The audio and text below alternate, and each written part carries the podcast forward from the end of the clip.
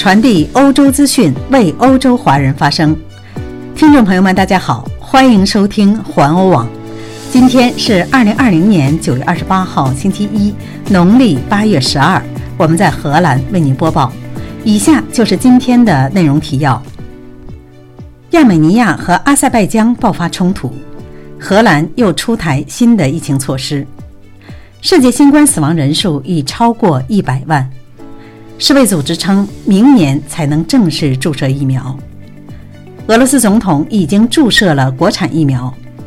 英国开始实施重罚来遏制疫情。九十岁的老人在社交媒体上一天半吸粉高达三百多万人。一名波兰女子在飞机上动粗被扣押。以下，请您收听详细内容。亚美尼亚与阿塞拜疆之间存在领土争端多年，最近再次爆发了近年来最严重的冲突。这两个曾经隶属于前苏联的国家，九月二十七号在纳戈尔诺卡拉巴赫地区交战，至少有二十三人被杀。该地区在国际上被视为阿塞拜疆领土，但现在受亚美尼亚人的控制。在九十年代初爆发战争的时候，有成千上万的人在战斗中丧生。阿塞拜疆和亚美尼亚的某些地区以及纳戈尔诺卡拉巴赫地区已宣布实施戒严。高加索山脉的冲突在过去的三十年中一直没有解决，而且每隔一段时间便会爆发冲突。七月的边境冲突导致至少十六人丧生，引发了多年来在阿塞拜疆首都巴库的最大规模的示威活动。民众呼吁重新夺回该地区。阿塞拜疆总统伊拉姆阿里耶夫周日表示，他有信心重新获得对该地区的控制。再来关注一下新的新冠死亡数据。来自法新社的报道，世界感染新冠病毒死亡的人数已超过了一百万。在荷兰时间昨天下午十二点三十分左右，法新社根据官方数据统计出新冠肺炎的死亡人数为一百万零九人，已经登记了超过三千三百万例感染，宣布两千两百六十万人治愈。疫情最严重的地区是拉美洲和加勒比海地区，感染了超过九百二十万例，死亡三十四点一万人。欧洲五百三十万例感染，死亡近二十三万人。美国和加拿大七百三十万例感染，死亡二十一点四万人。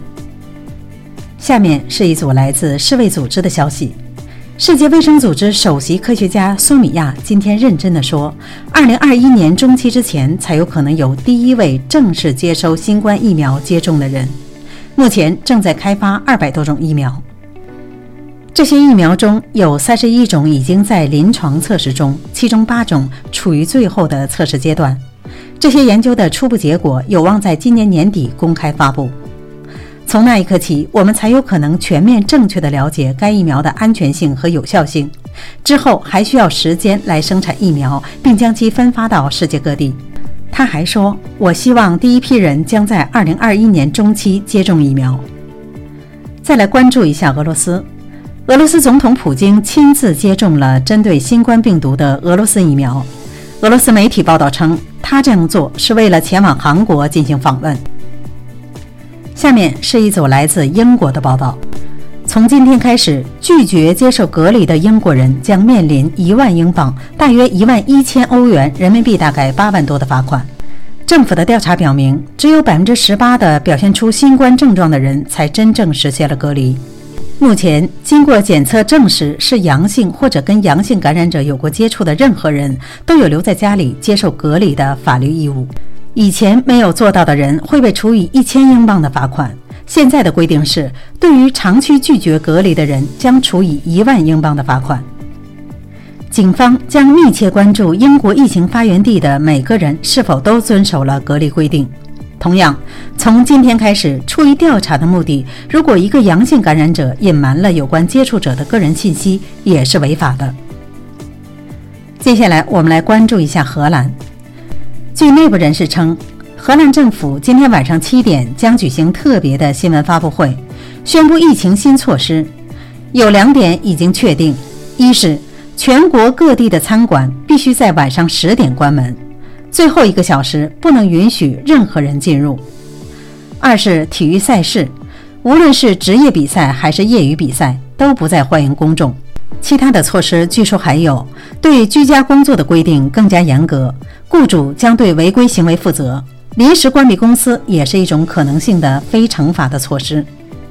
个人仅在有必要的时候才能往返阿姆斯特丹、鹿特丹和海牙，当然也会有例外。但对于有身体接触的职业，国家引入了登记个人资料的要求。例如，去理发店时，请提供详细信息，以简化寄基地对病毒感染者的接触人员的调查。顾客只能推着预先消毒的购物车进入超市。据称，还要考虑室内和室外活动团体的人数，同时也讨论了家中可以邀请参加聚会的人数。这些措施将于明天下午六点生效，三周后将评估其效果。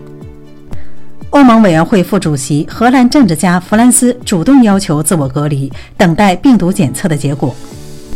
下面是一组来自英国的社会新闻：九十四岁的英国生物学家兼电视节目主持人大卫·阿滕伯勒，在一天半的时间内，在 Ins 上吸引了三百二十万关注者。他是世界著名的野生动物纪录片的主持人。